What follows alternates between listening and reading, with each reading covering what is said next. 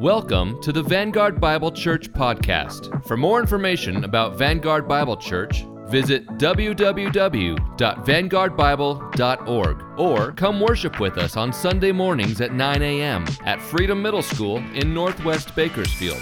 We hope you enjoy today's message. Good morning. Can you guys hear me? Sweet. Praise God this morning. I am so excited to be here. I am so overwhelmed by God's goodness. I'm thankful for your faith this morning as followers of Jesus. Um, I don't know, do you guys remember me from a couple months ago? Sweet, sweet. And so, yeah, I don't know if you would, but I have been thinking about you guys for two months straight, praying for you guys, wanting to get back here for two months and trying to, to play it cool with Gordon, not letting on that I, I really want to be here. So, yeah, the first time I came out, I didn't know what to expect.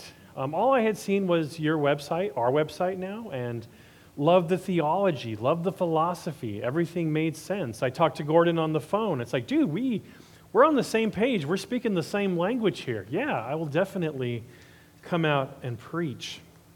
Of course, there was a couple of things I wasn't prepared for that Sunday.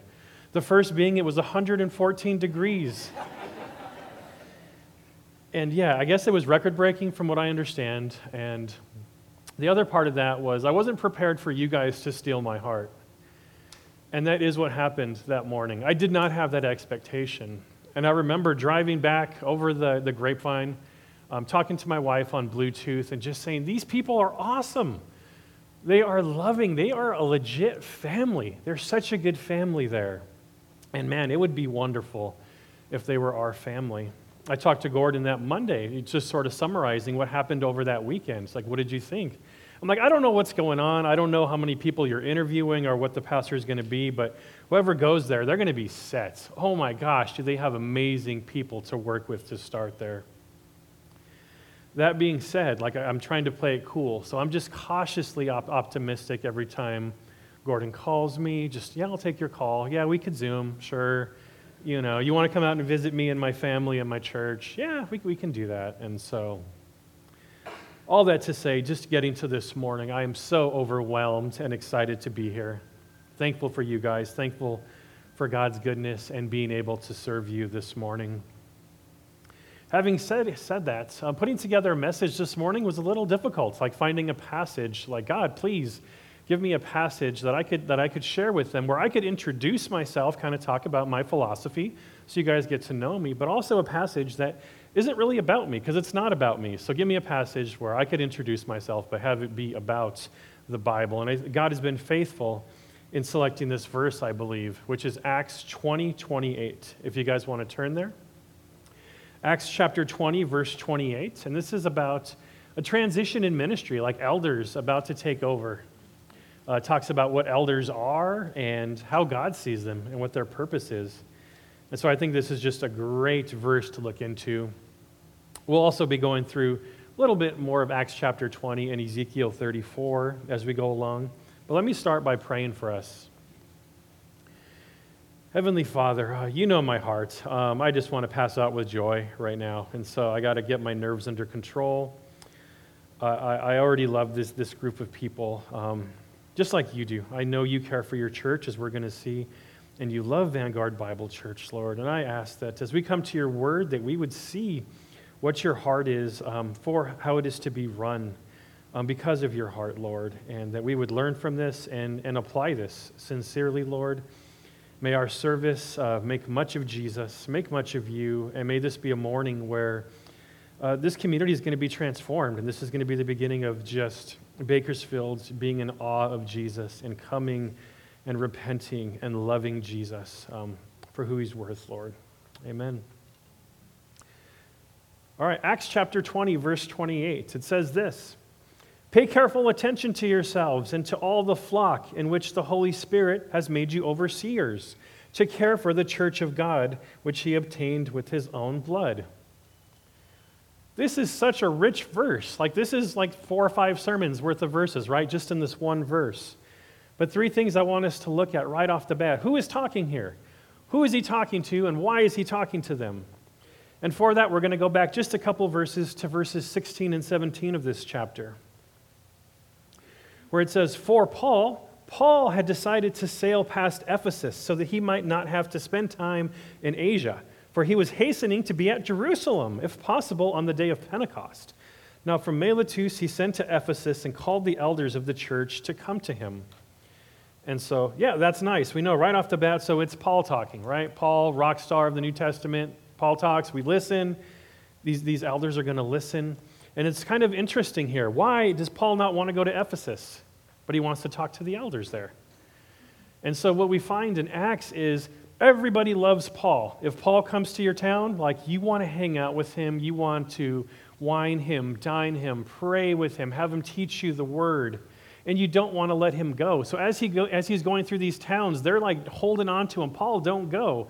And so at this point, Paul's like, no, I have, I want to be in Jerusalem by Pentecost. And so for me to do that, I can't stop at all these churches. I will never get anywhere. It'll be next Pentecost before I actually get to Jerusalem. And so that's why he calls these elders to Miletus.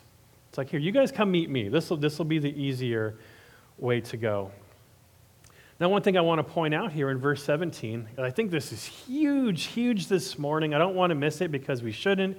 We can't miss this, is that Paul calls the elders, right? So elders with the plural. And so Paul has spent three years in Ephesus building these guys up, finding qualified elders, making them ready to lead this church when he departs, like he's about to. And I say that this morning. It's kind of weird. Why would I bring that up? Uh, well, it's because, let's say I'm here and I do an amazing job shepherding you. I am an elder. I exceed all your wildest expectations. I am just the best elder that's ever come here. It's not enough. For this church to be its God-glorifying, Christ-exalting, Spirit-led best, we have to move forward knowing the ideal way to do that biblically is by having multiple eldership. And so this morning, again, as a pastor, I am an elder. Uh, we have Jacob serving with us as an elder. We have Gordon, who's been an elder all the way from Chicago, doing a great job, even from that far away, right? And so we have men here who I, I believe in, that, that we can do this and we could lead this the right direction. But having said that, all the rest of you men here, and I've met, I think I've met most of you, you guys are awesome. As we go through this this morning and we look at what an elder is, what they do, and God's heart for this, be thinking about it. Be praying about it. Is this something you want to do? This morning, if you feel something stirring inside of you, like, let, let's talk about that. I hope the Holy Spirit is going to speak to you this morning. And it is. It's a process. It really is. But I, I am here to go through that with you. And if you love Jesus and you're following Jesus, you're already on that trajectory. So just keep that in mind, men, this morning as we go through this. All right, so back to Paul. Why, why is Paul gathering all the elders? He's gathering the elders of Ephesus up, and we see this in verses twenty-five through twenty-seven, same chapter twenty. "And now behold, I know that none of you among whom I have gone about preaching the kingdom will see my face again. Therefore I testify to you this day that I am innocent of the blood of all, for I did not shrink from declaring to you the whole counsel of God." So this is sad, right? This is goodbye for Paul and these elders. Like, this is it. Paul has trained them up, but now Paul is going to leave them. No more having lunch with Paul, dinners, no more Paul preaching at that church. The elders are going to have to take over now. And so it's in light of that, now that we know that, that these are parting words, that he's never going to see their face again. He's going to write them because we have the letter of Ephesus, we know, which is a great book. But this is it. And so now, knowing the weightiness of this, let's read twenty twenty-eight again. "Pay careful attention to yourselves and to all the flock in which the Holy Spirit has made you overseers, to care for the church of God, which he obtained with his own blood." So these are final instructions to these guys. And it is such an interesting place to start. I don't think this is where we would start if we were talking about our elders. If we were talking about our elders, we would give them a list of things that we would want them to do for the church, right? Here's your expectations for you guys to get this stuff done. And yet the first thing Paul says is, examine yourselves. Pay careful attention to yourselves. The first responsibility of an elder is to their own household. And this makes sense because, after all, they are part of the flock. Elders are part of God's flock, and so they must be taken care of. Somebody has to take care of them. This also makes sense considering that elders have qualifications, right? So they, they have to examine their lives because there is qualifications that they have to meet. They have to lead with a certain example and without an ego. Now, it doesn't say here in this verse like what those qualifications are because he's, Paul's already told them for three years what those expectations were. But for us this morning, just so we know, I want to go to First Timothy three, where Paul is telling Timothy what kind of men to consider for eldership. And, and the, the people, the guys in Ephesus that he's talking to, they've already met these qualifications. But in First Timothy three, if you want to turn there, I believe it's one through seven, it says this. The saying is trustworthy. If anyone aspires to the office of overseer, he desires a noble task. So guys, that's to you guys. Be thinking and praying about that. Therefore, an overseer must be above reproach, the husband of one wife, sober-minded, self-controlled, respectable, hospitable, able to teach, not a drunkard, not violent but gentle, not quarrelsome, not a lover of money. He must manage his own household well with all dignity, keeping his children submissive. Or if someone does not know how to manage his own household, how can he care for God's church? He must not be a recent convert, or he may be puffed up with conceit and fall into the condemnation of the devil. Moreover, he must be well thought of by outsiders so that he may not fall into disgrace, into a snare of the devil. And so this is a long list, right? And this is what your elder should be. This is what your pastor should be. And so for the t- past two months, this is what Gordon has been doing. He's been using this grid to determine if I, James, actually pay attention to my life. Do, is this what my life looks like? And if you don't know Gordon, just so you know, he is the kind of guy who will call your references. He will have long conversations with them, and he will actually go out and visit them. And it's the right thing to do. This is serious stuff. I mean, this is so serious stuff, and I'm thankful that Gordon has helped you to do that. And I mentioned this is serious stuff. I mean, being really serious here, I think that we would all agree there's nothing more heartbreaking and infuriating when, when you have leaders in ministry who are abusive, right? Like sexual abuse, sexual sin, affairs, or being demeaning, violent, abusive to their people. That should never be a thing. It's a horrible example to the church and to the world. It drives people away, or people just don't ever come to begin with. It's not the way things are supposed to work. And part of that problem, as Paul mentions here, is that it's an ego. It's being puffed up. It's loving money, you know, a lot of pride, and thinking more of themselves than they ought to. And I know many people have gone to seminary who, when they graduate, they come out and they think like they have arrived or ascended even. They've ascended, like they are just so hyper, super spiritual. And you need to respect them because they have that degree and they know more than you. And it's horrible and wrong, and you don't have to. A seminary education is a gift that should be passed on to people. It's a responsibility. It's not to be lorded over people. It's, it's, it's to win people to the Lord. That's, you gain tools to bring people to the Lord and get people excited about the Lord. And maybe right now, some of you might be thinking, James, well, you seem pretty angry about this. You seem pretty quick to anger about this whole situation. To which I would say, no, not at all. This has been a consistent simmer for years. I am zealous for the name of the Lord. I don't like God's people being abused, especially with people who have knowledge and should know better. And look, there's people who are gifted, much more gifted than me in understanding the metaphysical, the theological, who write books, great thinkers and teachers, and they stir my soul. They help me love Jesus. They teach me more about the Bible. They're such a gift to the church. That doesn't make somebody an elder. Does not qualify someone to be a shepherd in the local church. Give me, like Paul says here, give me somebody who's hospitable. That's what I want. I want somebody who not just loves the Word of God, but loves God's people, who wants to live with God's people, know you, be with you in your lives, love you and support you and lead you like their own family because they are. That's a shepherd. That's something I love about the core values of Five Stones Churches, character before gifting. Right? Amen. Character before gifting. Yes. Value the one who pays close attention to his own life and his own family first before he goes and ruins everybody else's.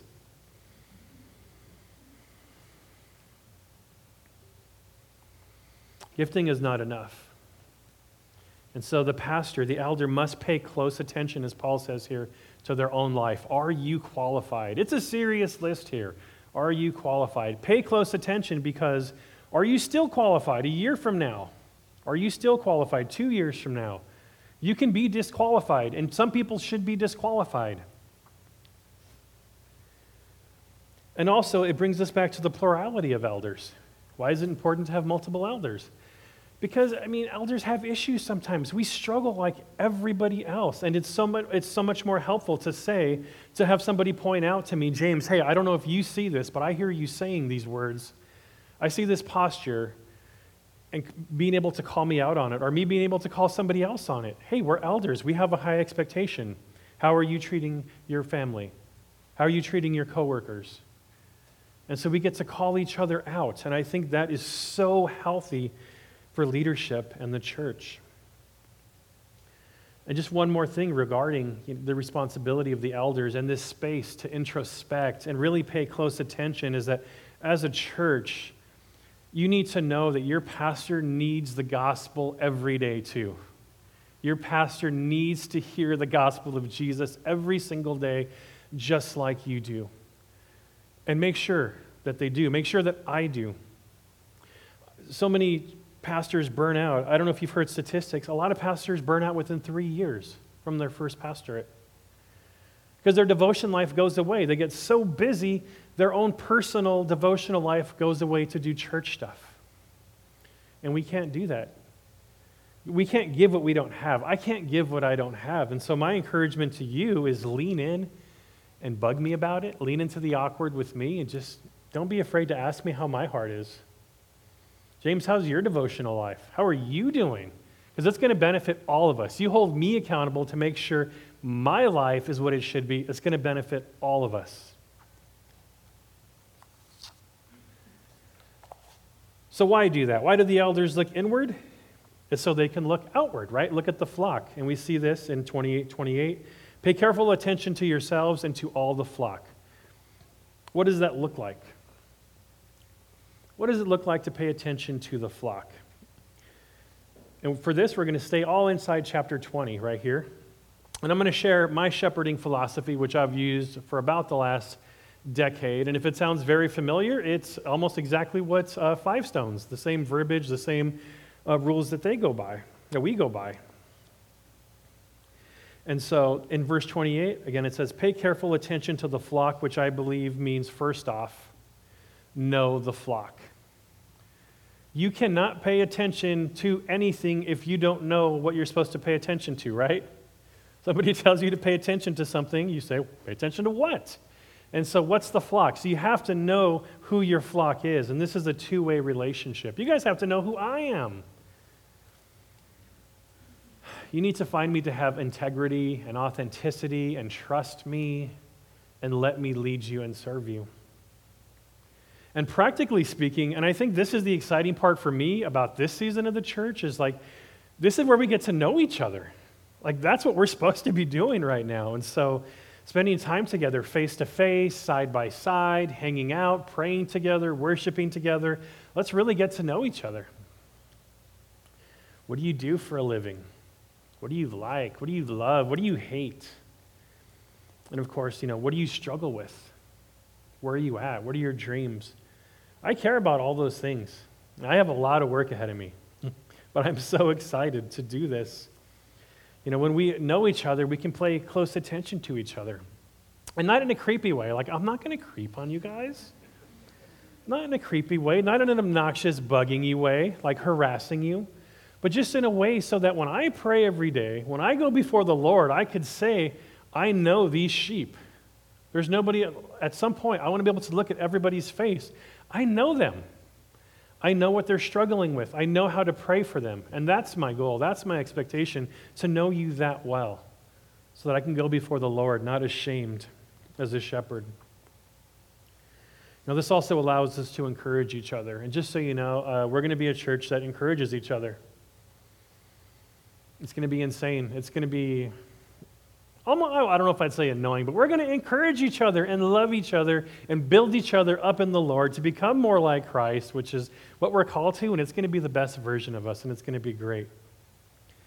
Now, I wanted to read to you uh, something this week. Um, I was doing devotions this week, like I should, and I was reading a book called The Reformed Pastor um, by Richard Baxter. It's a Puritan classic. Um, and he actually had a commentary on this verse, like this week, so praise God.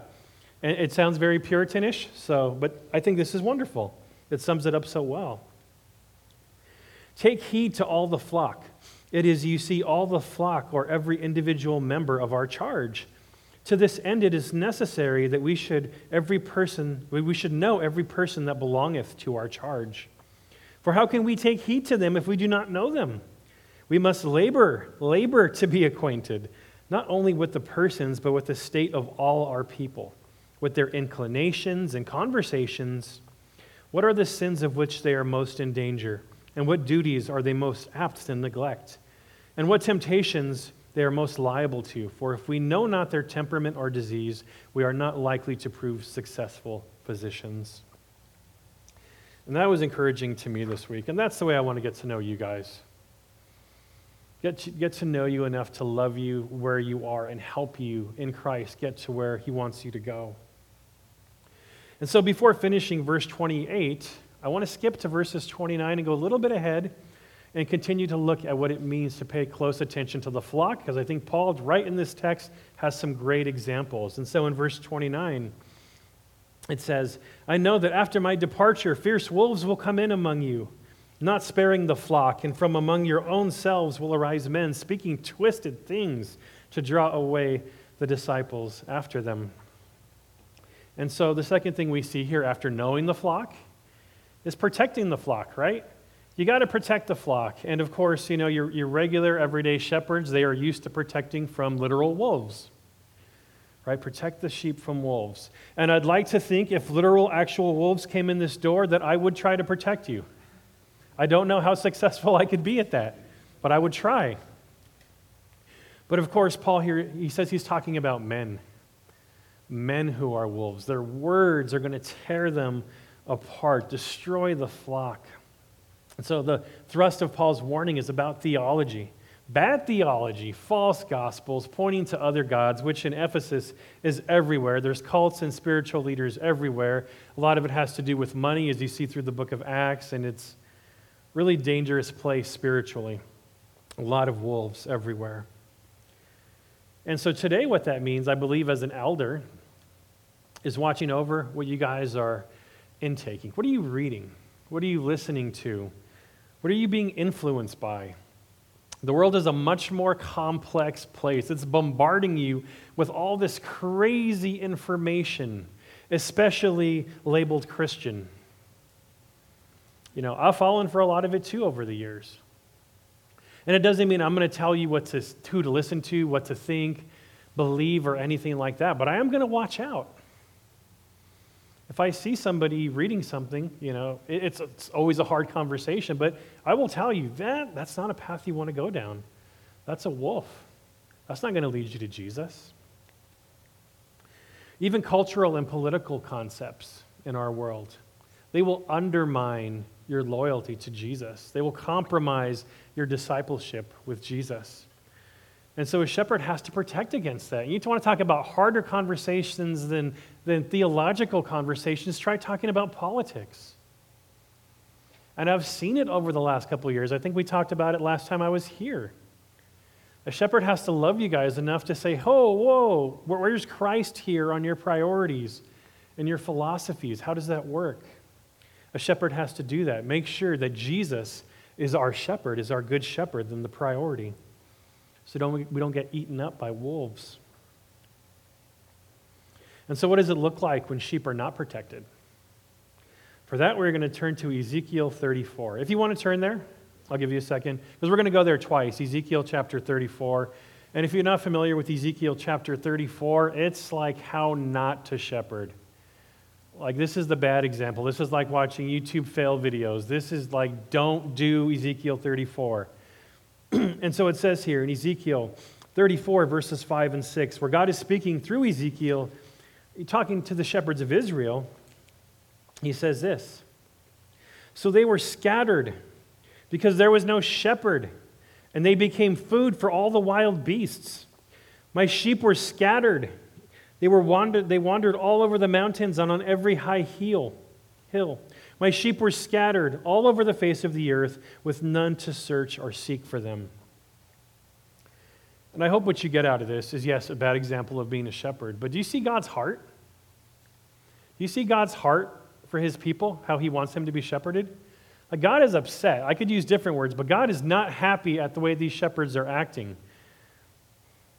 His people are devoured and scattered, just like Paul is saying they're going to be in Acts. And notice that they weren't searched after or sought, even after it happens, which made, it doesn't say it here, but I, I'm led to believe that these shepherds didn't know their flock, because after they were attacked, after they were, you know, being torn to pieces, they didn't even go look for them. They probably didn't even know who to go look for. And so the shepherds know the sheep, they protect the sheep, and as we will see in Acts twenty thirty-one, they will lead the sheep. In verse thirty-one, it says this: "Therefore be alert, that for three years I did not cease night or day to admonish everyone with tears." And so you have the shepherd who protects, right? Gets sheep out of danger. Like, job number one of a shepherd, get the sheep out of danger. But the other thing is, lead them somewhere. Like, it's not enough just to keep people safe. It's like you got to lead them somewhere. So where are you going? And so Paul here is telling them, be alert, right? Be alert, guys, game on. Like, right now, everything changes. Like, Paul has, has had some oversight for three years now, and now it's going to be the elders taking over. Guys, this is game on. This is time to be alert. Remember how I admonished you. Remember how I cried with you. And I think this is the possible unfamiliar word for us this morning, right? Admonish. It reminds me of parenting a lot. And so with admonishing, it's being firm. It's reprimanding firmly but lovingly. Like, you have to do it. You can't not do it. And it must be done, but also gently. It's not to be mean. It's not to exercise power. It's for your good. You know, I know children here, you know, teenagers are like, that's not the way it feels. That's not the way it feels, James. You know, but as parents, our heart is to love you guys and lead you guys the right direction. And so for the shepherd of the church today, I believe what this looks like most often is discipleship. You know, you could also throw biblical counseling in there. Working side by side, where the shepherd is earnestly talking to you. Hey, I see this in your life. Do you see this in your life? This is what God has for you. This is what God lays out in his word. This is what we're supposed to aim for. We need to do this. You need to stop this action and do this action. And it's a very hard part of leadership. It's a very hard part of, of being a shepherd and an elder, is just telling people in love that you're on their side, but also asking them to change their heart, to change their mind, to be more Christ-like. Now, the one example I remember all through seminary of admonishment, and I think this is like the best like uh, way to look at admonishment, is in Genesis four, six, and seven. It's a great example, and I'm sure you guys remember this story, where the Lord is talking to Cain, and the Lord says to Cain, "Why are you angry? And why is your face fallen? If you do well, will you not be accepted? And if you do not do well, sin is crouching at the door. Its desire is contrary to you, but, but you must rule over it." And so this is interesting. This is the Lord talking to Cain, and Cain, we know, has an issue, right? He, he's in a sinful place, and the Lord is, isn't saying, it's going to be all right, I'm your co-pilot, you know, hashtag blessed. I mean, nothing, nothing that's going to overlook the fact that Cain has something going on, right? He, that he needs to change. And so the Lord is saying to Cain, dude, like, look, you're upset. Obviously, you're upset about something, but we know what you're upset about. You're upset because you did the wrong thing. So here's how you fix it. You do the right thing, and if you do the right thing, everything's going to be cool. And if you don't, it's just going to get worse. And so I think that's a great example of admonishment, just loving you enough just to point stuff out and say, this is this is what Christ has for you. This is the route to go. And sometimes it means having a hard conversation.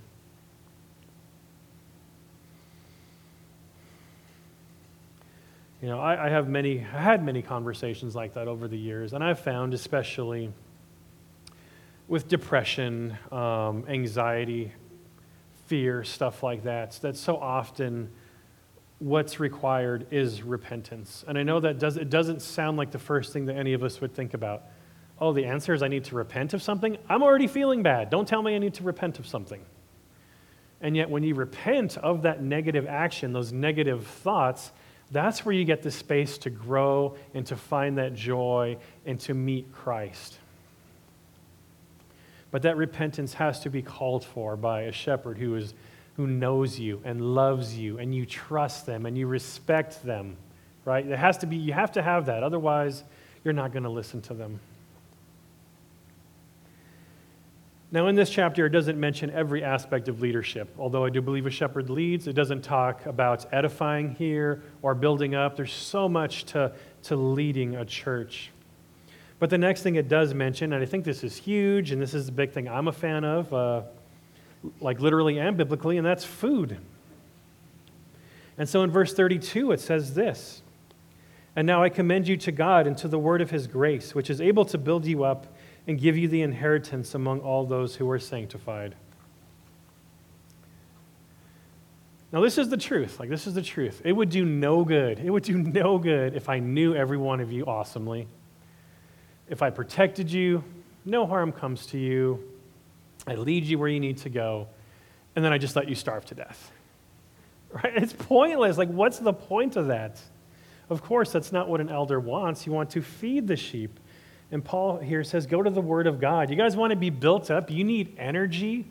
You know, I mean, these people in Ephesus, I mean, they're fighting a war spiritually, you know, and politically. They needed energy. They needed hope. And the only place to get that is through the word of God. You know, I can't give that to you. All I'm going to do is point you to Jesus. Like, I got nothing for you except Jesus, Jesus, go to Jesus. Let's go to his word. That's where we're going to find our strength. That's where we're going to be sanctified. That's where we're going to have genuine hope. And so I think now the most practical and obvious way for that is, as a shepherd, is Sunday morning, right? We go through the word of God Sunday mornings, you know, verse by verse, chewing on each verse, eating that awesome word of God, being edified, being admonished, being encouraged in the Lord, hearing the gospel, hearing about the glory of Christ. But also it means after Sunday morning. What is discipleship going to look like for us? What is Bible study going to look like for us? How about when we get together to hang out, which I, I know we will, but we need to use all that time and all that space to eat the word of God, to devour the word of the Lord. The Bible is a feast. I truly believe that. And as as a preacher, the way I approach it is, I, I don't know if you've ever been to a restaurant of like um, maybe a type of food you've never eaten before. Like, I remember the first time I had sushi. I had never eaten sushi because what do you? How do you even approach that? Right? You don't. I don't know what to order. But I went with somebody who explained to me. Oh, this is the way you do this. This is what you start with. This is this sauce and. It makes sense. And so as a preacher, when we come to this feast of the word, I believe it's the responsibility to explain to you guys, to take one verse like twenty, twenty-eight, and like, guys, let's break this off. Let's chew on this. Let's eat this part. Let's chew on this part. What does this look like? What do we season this with? And to me, that's exciting. That's my favorite thing to do in my life. And when we do that, what we find is we taste and we see that the Lord is good, right? And the Lord is good. The Lord is good, and so we need that food. And so we're going to go back to Ezekiel thirty-four, and we're going to see what it looks like when shepherds just don't know how to feed their sheep. So Ezekiel thirty-four, verses one through four, it says this. The word of the Lord came to me, Son of man, prophesy against the shepherds of Israel. Prophesy and say to them, even to the shepherds, thus says the Lord God, Ah, shepherds of Israel, have you been feeding yourselves? Should not shepherds feed the sheep? You eat the fat, you clothe yourselves with the wool, you slaughter the fat ones, but you do not feed the sheep. The weak you have not strengthened, the sick you have not healed, the injured you have not bound up, the strayed you have not brought back, the lost you have not sought, and with force and harshness you have ruled them. So not good, right? This is not good. This is what should not happen. And I don't know about you, but when I read these verses, I think of like modern celebrity pastors, right? Who just want all the followers, all the money, all the cool cakes and clothes and food. And their churches starve. And I've seen this firsthand. I won't share stories, but man, in Denver, we see this all the time. Churches starving while celebrity pastors have their faces on billboards. All the fame, all the glory, all the followers, all the letters behind their name, and they do nothing for the people in their church. Couldn't tell you their names, any of the ten thousand of them. Couldn't tell you what they do for a living. Couldn't tell you if they were hurting or how to solve it. Wouldn't know what direction to point to Jesus. So they don't feed the sheep and they treat them harshly. Just take their money. Just take their money and run. Now for me, the last eight or nine years or so, I've been shepherding the Calvary family of churches, and I've led, fed, protected the sheep, the flock. As I mentioned earlier, some of these core values are similar to Five Stones: edify, protect, encourage, and support. I think it's the same thing, just a slightly different verbiage. But you may be asking yourselves this morning, and I think it's a great question, well, James, if you've been in this other church for nine or so years, and you have this philosophy, and you've done things your way, what's going to happen with us? Are you coming here to make this like a church like Denver? Right? What, what, what are you going to do here? And the answer is no, that is not why I came here. Yes, I will give everything I have to, to protect you and know you and feed you and lead you, use every bit of wisdom that I've gained to help you guys. But I'm not here to rule you or to impose on you anything. I came here, moved halfway across the country, literally, because of what you have here. I wanted that. You know, God gave me a heart for you guys immediately. What you have here is special. It really is. I felt compelled and called, and I've prayed through this.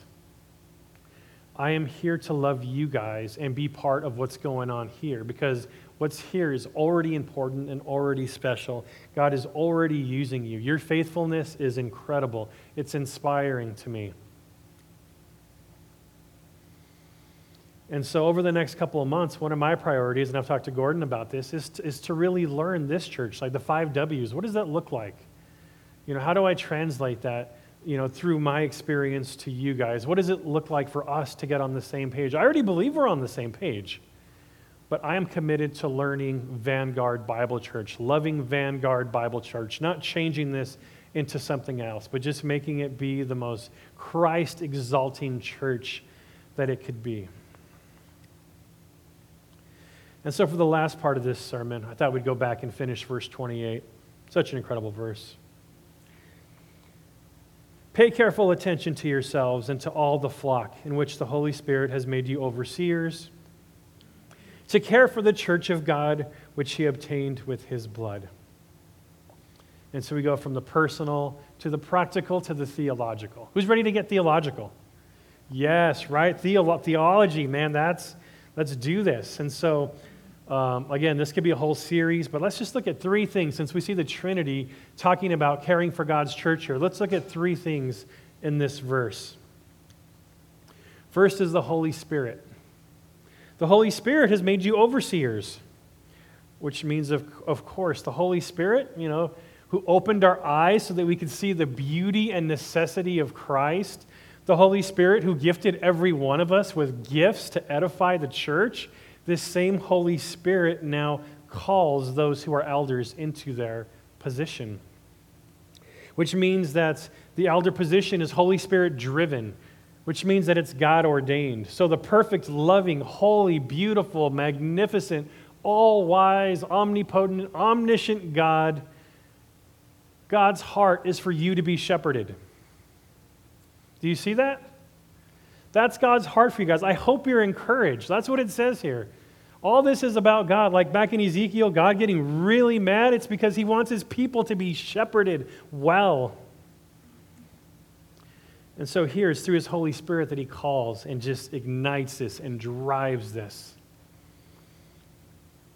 And second, we are made uh, to be overseers to care, to care for the church of God, which, and this has been, um, especially recently, something that's really annoyed me, conversations that I've had with people recently that say that there's no purpose for the church. And maybe you've seen this on Facebook or other places, um, Instagram, where you'll see something that says, God called us to make disciples, not churches. You know, it sounds profound. It sounds like, oh, yeah, maybe, you know, let me think about that. How about no? That, no, that's not right. So yes, part of it's right. Are we called to be disciples? Yes, we're called to be disciples. Are we called to make disciples? Yes, we're called to make disciples. We're going to do that all over Bakersfield. It's coming. But there's this whole thing, and if you have a Bible in your hand, you're probably aware of it, called the New Testament, which is about planting churches, right? Planting churches, edifying churches, building up churches, admonishing churches. And then Revelation, what happens? Jesus marries a church. So how is the church a man-made institution? How is a pastor, you know, just, you know, a position that we've made up? It's not. The church belongs to God, and God cares for it. And he has men to care for it. And so take heart that the church is God's. Vanguard Bible Church, like you belong to God. You belong to God. Purchase, like you have no choice, even if you don't want to be this morning, too bad. Like you belong to God if you belong to this church, which I think is awesome. Which leads to the third uh, theological point here, just in this verse, which is it's purchased with his own blood. And so among other things here, I just love this clear picture of the divinity of Jesus, right? Because it says God's blood. And so I don't understand, you know, I'm not, I don't know what other churches are in the area, but there's a lot of churches that refute the fact that Jesus is God. And so I love verses like this where it's like, no doubt about it. Yeah, that was God's blood. There's no gray area. God, Jesus is God. And so it is this blood, holy, precious, cosmic, divine, covers our sins, atones for us, takes us from hell, and brings us into the church, like buys us. That blood buys us. And so over my lifetime, and I'm sure you'll learn more about this, I've collected just about everything. I love collecting stuff. Um, and so the bad part of that is people will often text me, send me pictures, and say, hey, how much do you think this is worth? Should I buy this? You know, turn it over? And the first thing I always tell people is, it's worth what somebody will pay for it. That's all anything is worth, is what somebody will pay for it. And I mentioned that to ask you, how much do you think you are worth in the sight of God? Vanguard Bible Church. God saw it on eBay. How much would he pay for it? Anybody know? We have the answer here, and it is the blood of Christ. That's how much God is willing to pay for Vanguard Bible Church, for his church universal. Again, I hope that's encouraging. I hope that's... It's overwhelming. And so it has implications for the elder and the shepherd of the church as well. Knowing that God cares so much about it that he'd give the most precious currency in the galaxy to buy it. And we already know, you don't have to turn back to Ezekiel, but spoiler alert, all those shepherds got fired.